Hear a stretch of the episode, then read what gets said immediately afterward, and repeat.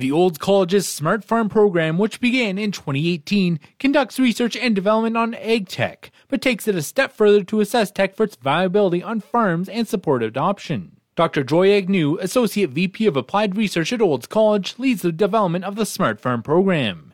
She announced the first expansion site at the University of Saskatchewan, Livestock and Forage Center of Excellence, the first university to join the network.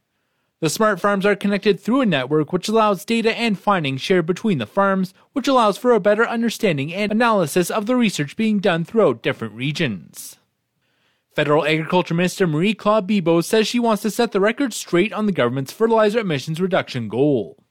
The minister said the 30% reduction by 2030 is a voluntary target, not a mandate, and the notion put forward by some conservatives and others that the federal government will implement a ban on fertilizer use is false. Consultations on the target opened in March and conclude at the end of August, with Bibeau saying it's important that everyone participate. She said the government will be alongside farmers in the transition to more sustainable practices as they develop.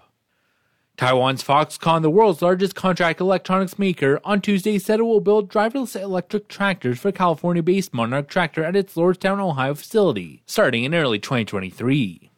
The announcement comes as heavy machine manufacturers, including Deere and AGCO, set their sights on the electric vehicle market as the agriculture industry shifts to smart farming.